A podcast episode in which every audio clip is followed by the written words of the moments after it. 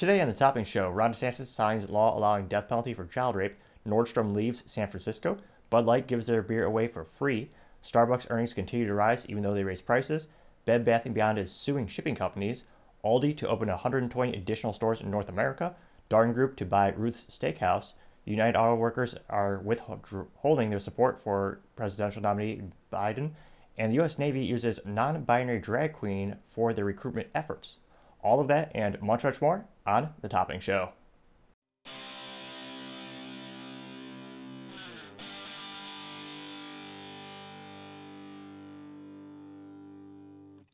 Thank you everyone for tuning in today. Today's episode of Topping Show is sponsored by Topping Technologies. Topping Technologies is an IT value added reseller and services company with a special proficiency in IT security. If you're a business owner or an IT leader, you can reach the team at sales at toppingtechnologies.com. Heck, I see their founder at least twice a day. I have to say he's quite handsome and brilliant.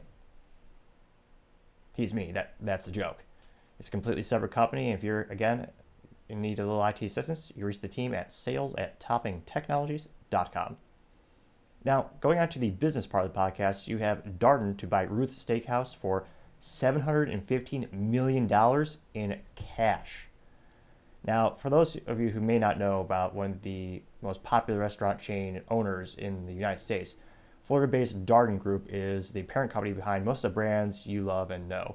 Now, you have Olive Garden, Longhorn Steakhouse, Cheddar's, The Capital Grille, Season 52, Yard House, Bahama Breeze, Eddie V's Prime Seafood, among the most that people know about them. And you have the market cap of their publicly traded company being valuated at $18.4 billion and their sales are up 11.7% across all their brands. Granted, most people would know them for Olive Garden, though Seasons 52 is perhaps one of my favorites personally. I've never had a bad salmon there, and I'm a sucker for good salmon. Nevertheless, this is pretty fascinating because this is Darden's first acquisition in six years. So, for quite some time, they've been pretty conservative, focusing on rebuilding and bolstering the current brands that they currently own making sure they can make them even more profitable, more successful. As throughout the years, there's been some hiccups. Famously, Olive Garden being known for microwave pasta. I say that somewhat as a joke, but there's there's uh, there's some leaks. There's a slideshow actually from the from the company to their employees saying how they don't want to put salt in the actual pots where they boil the water for the pasta because it would void the warranties for the pots. So they chose, and I guess chefs might debate the most effective way and most tasteful way to make pasta, but there are jokes all over the internet saying how they care more about they care more about the pot warranties for their kitchenware than their actual customers' taste. So there have been numerous jokes written about their pasta, the quality, though. I mean, I think they sell unlimited breast sticks, so if you need carbs, I mean, that's pretty good ROI if it's unlimited, truly unlimited. We'll see how many people put that to the test. Now, Ruth's Steakhouse has about 150 locations globally, and their 2022 revenue was $505.9 million, which is astonishing. That's a lot of cattle. That's a lot of steak out there. It'll be interesting to see what's the long-term ROI from this acquisition. Again, that's their revenue was 505.9 million. As I constantly have to tell relatives when they ask about tech company, there's a big delta, a big difference between revenue versus profit. So Darden's going to buy them up for about 715 million dollars how many years will it take for them to actually recoup that investment and of course profit so they can build the brand even more better what have you.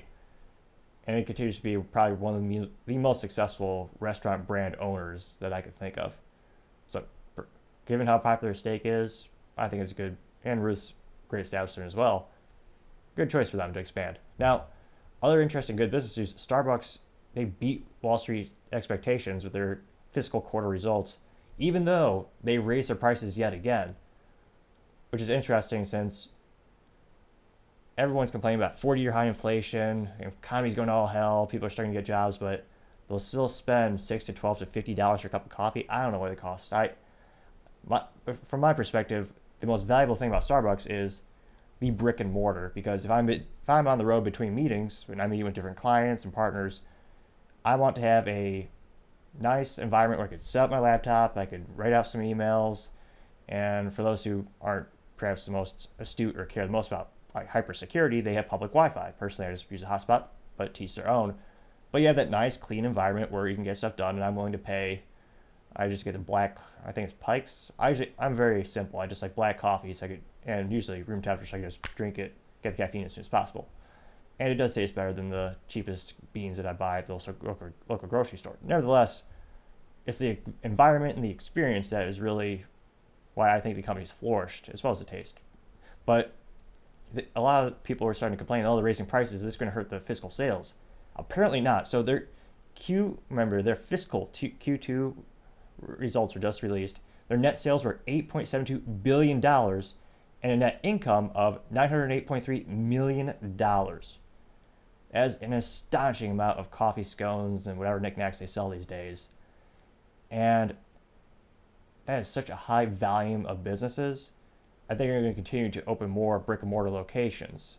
Now, it's interesting to see that the U.S. their stores increased about 10% or 12% in terms of their sales, thanks to a 6% increase in foot traffic, and they also have China to thank since China famously shut down during COVID and they locked down all businesses. They've gotten a lot better about reopening them. So of course, once you can reopen your business, it usually helps, especially with foot traffic. So that helped their sales as well. And interestingly enough, they're actually pushing to plan. They're planning to have they're dedicating 90% of their new store growth to units with drive-throughs, which I find fascinating, partially because I would never do that personally. I like to put every penny I make back to the companies and my employees and all that kind of stuff, contractors, and it's just fascinating to think that if you're going to the drive-through, you're not getting that customer actual physical experience. You're really just getting that 20, 30, 50 dollar, 150 dollar inflation's like hell cup of mocha, or more accurately, a candy bar in a cup based on nutrition facts.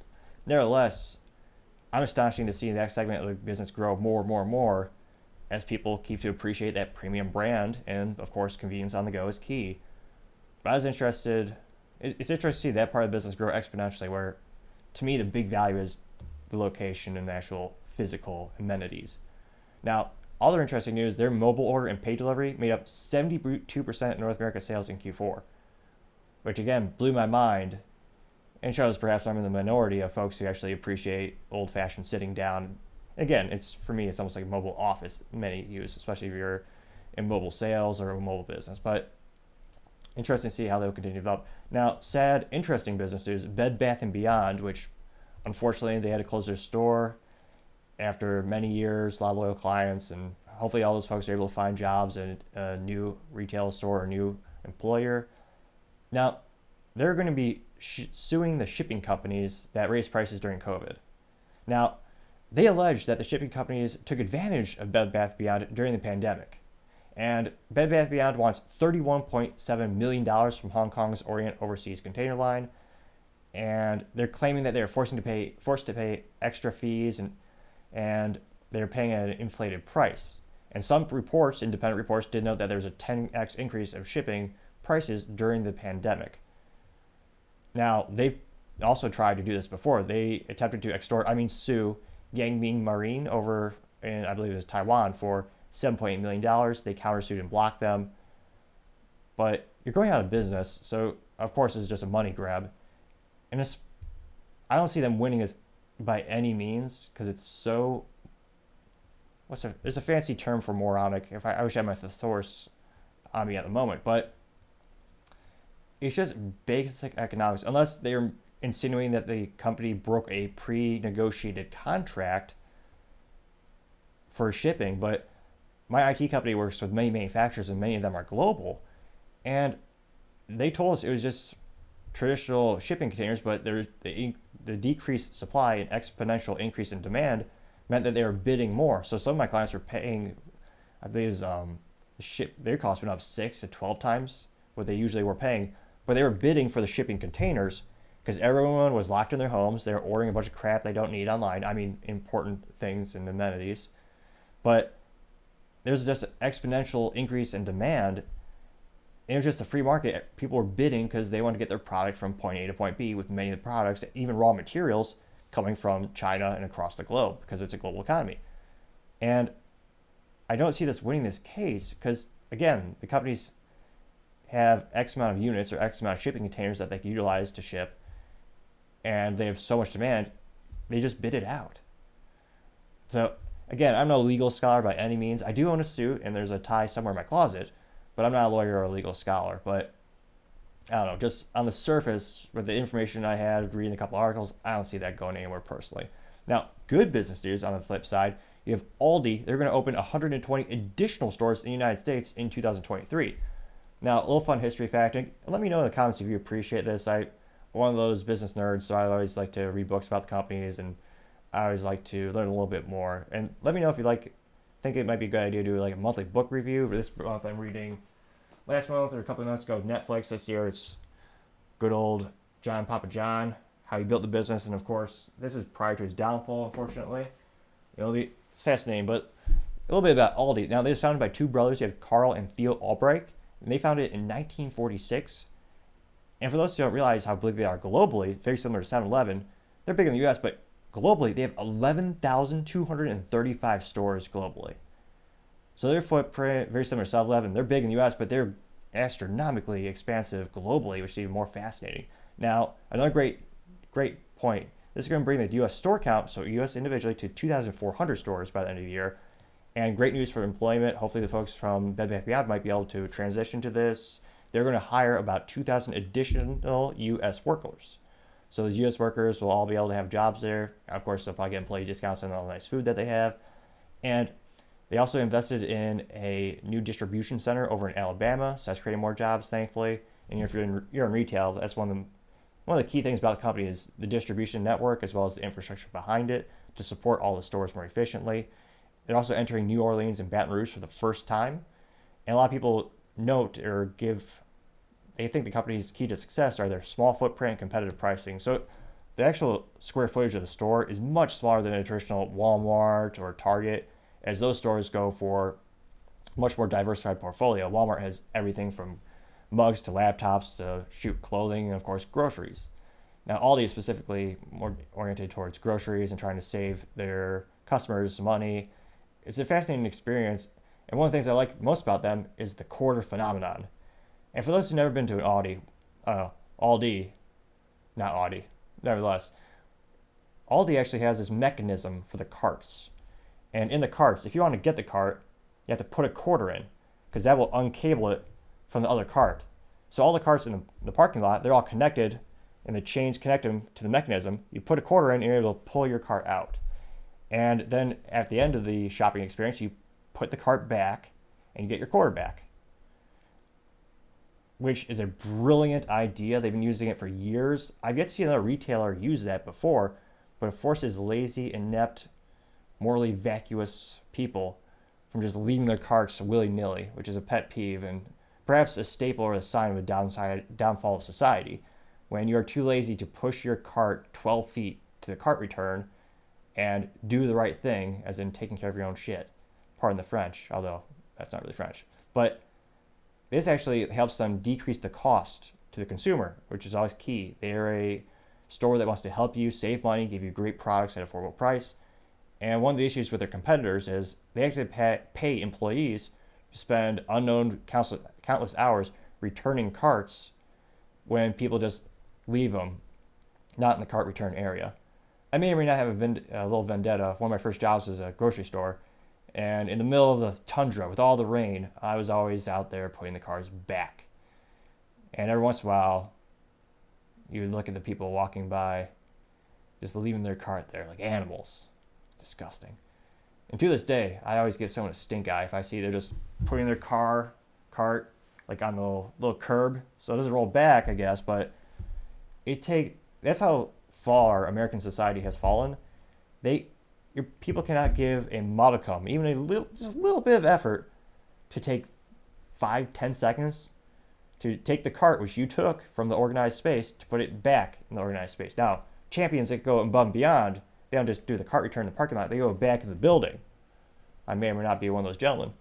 But one of the reasons why Aldi is nice, it also looks cleaner when all the carts are where they're supposed to be, and of course they're not willy nilly dinging other cars as they ramp it around the parking lot like some type of Mad Max dystopian. Nevertheless, return your cart. Now, going on to the culture part of the podcast, this goes into the culture of a city, as well as how it is affecting negatively businesses. Yet another business is leaving San Francisco. This time, Nordstrom is leaving with both of their stores. They're both leaving San Francisco. Not too surprised. Now, Nordstrom is a great family owned company. It's been around for as long as I can remember. Premium experience, always clean stores, great premium products. Take one of the best examples in retail in terms of ADHD, a little customer support story. They used to have a return policy, and they still do. It's so good you can return tire chains there. And this is a true story. I looked into the details. It's an urban legend of customer service and going above and beyond, which is that the company was founded on. Now, the company is still, back in the day, they're growing exponentially. So they purchased a department store, and one of them had three stores combined into one. Think of it like a mini strip mall. So there's three independent stores. Nordstrom bought them out, and they were converting those stores into one particularly was a men's clothing department. And one of those stores used to be a tire store and tire accessories, tire chains which if you live in the north or live in the south, you may not know. If you live in the north, last snow, throw the chains on tires, gives you extra grip, rudimentarily speaking. Now, this gentleman had bought those chains at the tire store, and a little while later, Nordstrom took over. They replaced it with a men's clothing department. So this gentleman walked into the store, and he was he had the tire chains. He goes up to the, the clothing store Nordstrom manager. He goes, "I'd like to return these." and they accepted the return. They gave, they gave him cash back for the exact amount he paid for the product. One of the best examples of customer service and going above and beyond. And that laid the precedent or the foundation for the company. And many businesses to this day emulate that type of spirit of doing what's best for the customer. And it is a fascinating experience. So thankfully, the company still run by a couple of family members. Now, going back to the actual San Francisco phenomenon or dystopian, whatever you want to call the situation. Now, this is from Nordstrom's chief store officer, Jamie Nordstrom. He said, quote, Decisions like this are never easy, and this one has been especially difficult. But as many as you know, the dynamics of the downtown San Francisco market have changed dramatically over the past few, several years, impacting our customer foot traffic our, to our stores and our ability to operate successfully. Unquote. This is a very politically correct, nice way of saying your city is unmarketable. It's unsafe. It's not attractive for businesses fiscally. You have high cost of everything. You also have taxes. You also have regulations. And this is coming just weeks after Whole Foods said that they were going to leave. And there's another flagship, flagship was it their flagship store, I believe, for Whole Foods? And yet another pharmacy store. And all these stores are leaving in droves. And it's it should be important to note. So since that 2020, at least, at least 20 retailers have closed shop up in the San Francisco Union Square, and 11 of those 20 were closed in 2023 alone. It's only been four months, or now five months, since 2023 has begun. So it's a phenomenon where the culture is just going downhill exponentially. Crime is increasing. It's not safe to raise a family. That's why a lot of people are getting out and going to more attractive states. States that don't have income tax are especially great. But I don't. It'll be interesting to see if they can turn itself around. It basically have to reinvent itself, as well as it goes completely against their political ideologies that they're currently putting in place, which is their city. But in terms of a culture, I can't think of any responsible business that wants to put their employees and their customers at risk by having a brick and mortar there. So time shall tell if things turn turn around. I'm not too optimistic. Now, other interesting cultural news you have the Bud Light phenomenon, or f- more appropriately named the fiasco, where they endorsed Dylan Mulvaney for their little promotional bottle where they had Dylan celebrating Dylan's 365 days of being a woman. For those who don't know, Dylan is a trans activist. If you misgender, they use improper pronouns, your YouTube video is either completely nuked, I believe. Some channels are completely disappearing overnight. So again, if you ever read the 1984 book by George Orwell, you have Newspeak. Unfortunately, that book on my shelf is can't see my shelves. I'll do maybe a tour sometime, but it's been moved from the fiction to the nonfiction, unfortunately, and in many ways worse than the actual book. But nevertheless, a lot of people were upset, especially because Dylan's main audience on TikTok, where Dylan is famous, has about I want to say 11 million followers. And it's one of those situations where the average consumer, the average person following Dylan is about 15 years old. The average person on TikTok is about 20. well above 21 years old, which in the United States is when you can buy liquor. So this marketing decision made no sense, but it was done by an activist, Elisa, and she's put on leave. Though knowing Bud Light, they'll probably hire her back with a bonus. Many people are speculating she's truly been fired. And the rumor is I think, it's unpaid leave. But it's gotten to the point where Bud Light had it. They decided to throw their hat into the culture war, where this is something that's come pretty much directly across political ideological ideological lines, and it's gotten to the point where Bud Light is giving their product away for free. So they're going to give away a free case of Bud Light to every wholesale employee as they continue to grovel for forgiveness for their epic marketing blunder. Now, a lot of these distribution chains, distribution stores, and businesses are mom and pop shops who have carried the product for decades. And it's almost like a slap in the face. They can't afford to pay their rent or to pay their kids, or, to feed their kids. But here's a here's a pack of beer, or piss water, depending on how you want to, depending on what you describe it as. But it's one of those terrible situations where that's not going to do a damn thing. Distributors aren't going to like that at all. That means nothing. And it's one of the things where my IT company is somewhat similar in the business supply chain in regards to we sell products that we don't directly manufacture ourselves. And you see the same attitude where if they make a mistake or if they're trying to buy your business, they'll bribe you or they'll like try to push like, hey, do this, we'll give you a free laptop or we'll give you like a free gift card. And I always tell them I don't give a damn all I care about is what are you to do for my clients? What what is your product going to do to have the best positive impact on the client's businesses? What new technology, what proprietary technology is going to help the most and differentiate you from the myriad of competitors? What's the end result that would help them, which in turn will encourage them to buy your solution and everyone profits, everyone wins, everyone's happy. So this is again just a band-aid on the situation for Bud Light and they claim they're going to give much more transparency with their marketing initiatives. They're going to have much more oversight. But again, the damage is already done. I don't know really what's the end result. So they're hiring GOP, I believe. So they're hiring a couple folks getting to the politics side of, of this whole fiasco. Anheuser-Busch, the parent company behind Bud Light, they're actually hiring lobbyists, trying to get some politicians involved maybe. But yeah, if politicians were smart, they wouldn't touch this with a 10 foot pole.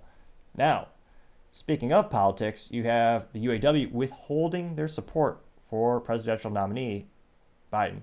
Now, they're they're citing concerns over his EV policy specifically. Now, UAW, for those who might not know, is the United Auto Workers. They're the largest union for automotive companies in the United States. The most best reliable cars in the world use their services.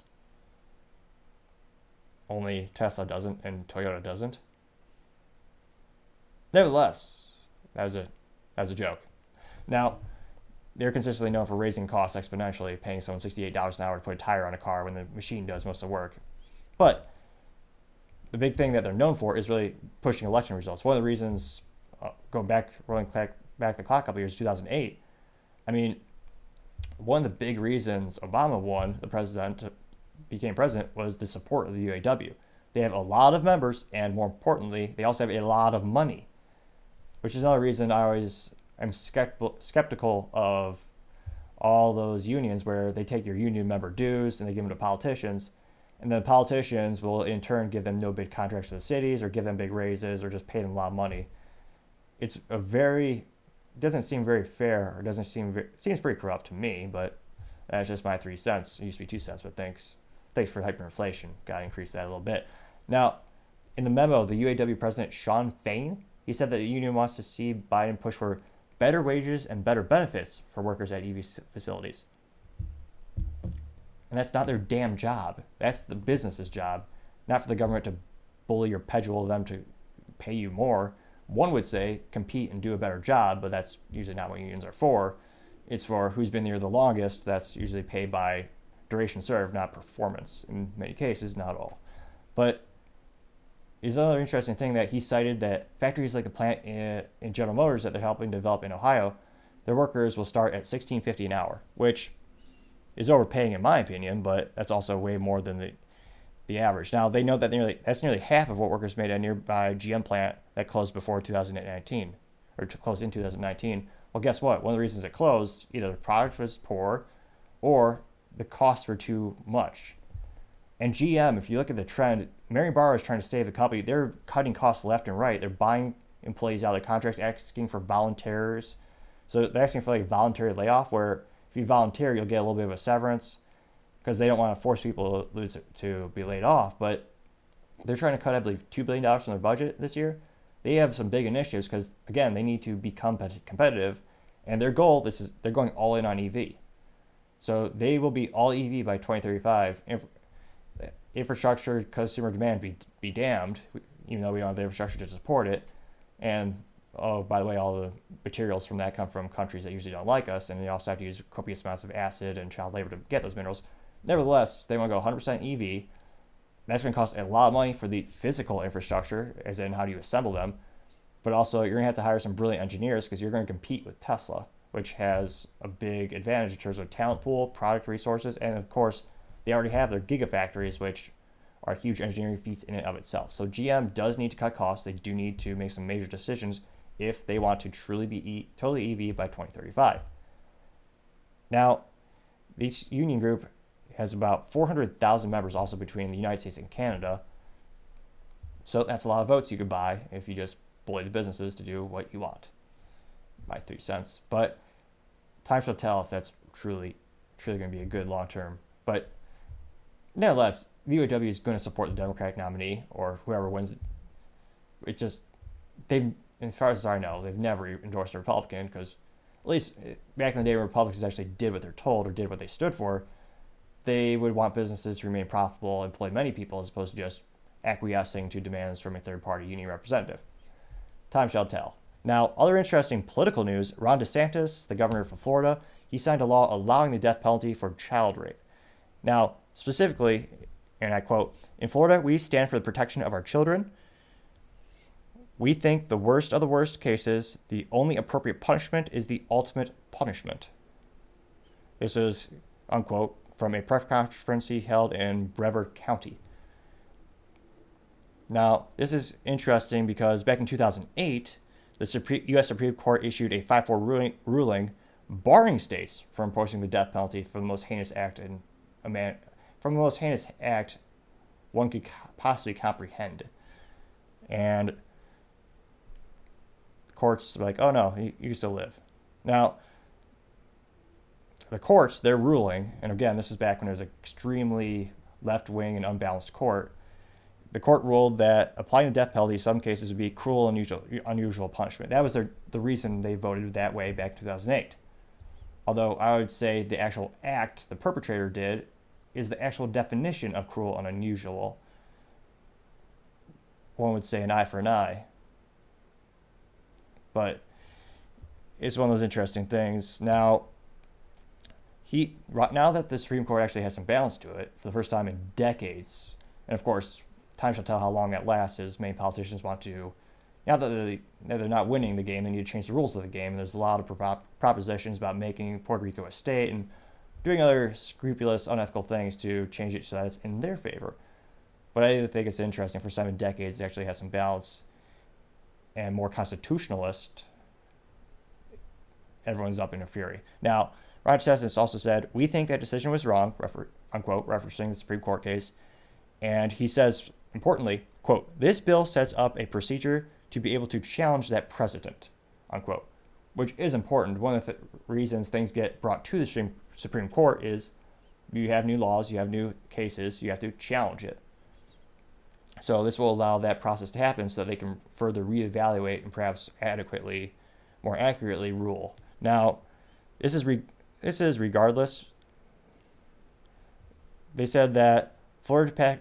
Now this is other interesting. Now they're saying that this means that Florida Pack taxpayers who are already paying for the cost, they're saying it might have to take on the little cost a bit more but time shall tell. And then this actually, so this measure specifically, House Bill 1297 allows a jury by vote of at least 8 to 4 to recommend the death sentence for sexual battery on a child under the age of 12. This takes effect October 1st. So you still need the jury to have an overwhelming conviction. Time shall tell if this is put once this becomes law, what will the frequency be of it being utilized when you do need that many votes on the jury? It's not 100%, but it is much more than half, or a, a simple majority. Now, going on to the business blunder of the day, you have the U.S. military hires a non binary drag queen for a recruitment commercial. Now, the reason I say this is business blunder because military is a business, and one of the issues they're having right now is recruitment. It's at an all time low. And with this mechanism or this marketing initiative, I don't think it will reach the maximum number of new hires, which, if you're the military, you want that, especially nowadays, you need the greatest pool of talent. You want the most recruits. And this is a much more narrow approach. And time shall tell if it's successful. And many are jokingly at the fact that this is also specifically the U.S. Navy. Now, they chose specifically an active duty Navy drag queen by the name of Joshua Kelly, whose name is Harpy Daniels, and of course, very popular on the TikTok. And inter- interestingly enough, his mantra is "Hooray and let's go slay." Again, this is from the U.S. Navy. Now, it's also interesting to note the U.S. Navy didn't pay for this. So the U.S. Navy did not compensate him in any way or any of the other folks doing this on behalf of the U.S. Navy digital ambassadors, as noted by a U.S. Navy spokesperson. Now, there is, of course, millions of all these TikToks, views, and videos. I'm going to share one. Perhaps today is a good moment where you don't have to see the visual. Now, you start off with a little t shirt. It is orange. Now, let's see where it goes from here. Oh, then you got lipstick, hair. Much better hair than mine, but nevertheless. Well, that's a debate you could have in the comment section, perhaps, but it is also cliche the same music. Use some new music. Uh, so, in this video, it looks like on TikTok he's putting these images of him in a U.S. Navy uniform kind of like a before and after picture before you get dressed and after you get dressed. So he is using the U.S. military uniform as well, which is going to be. Cons- some veterans are already voicing their concern about that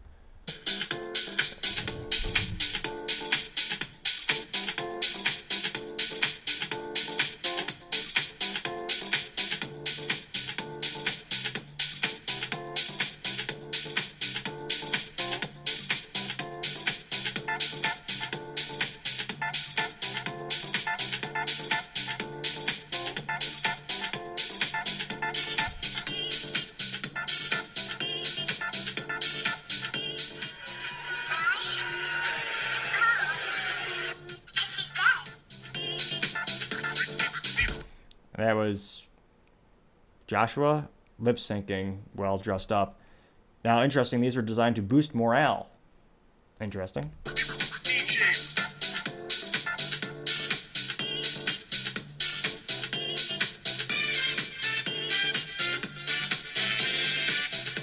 The goal is to show that you can. What was this specific quote? I want to show that you can serve your country as well as dress up. Be yourself.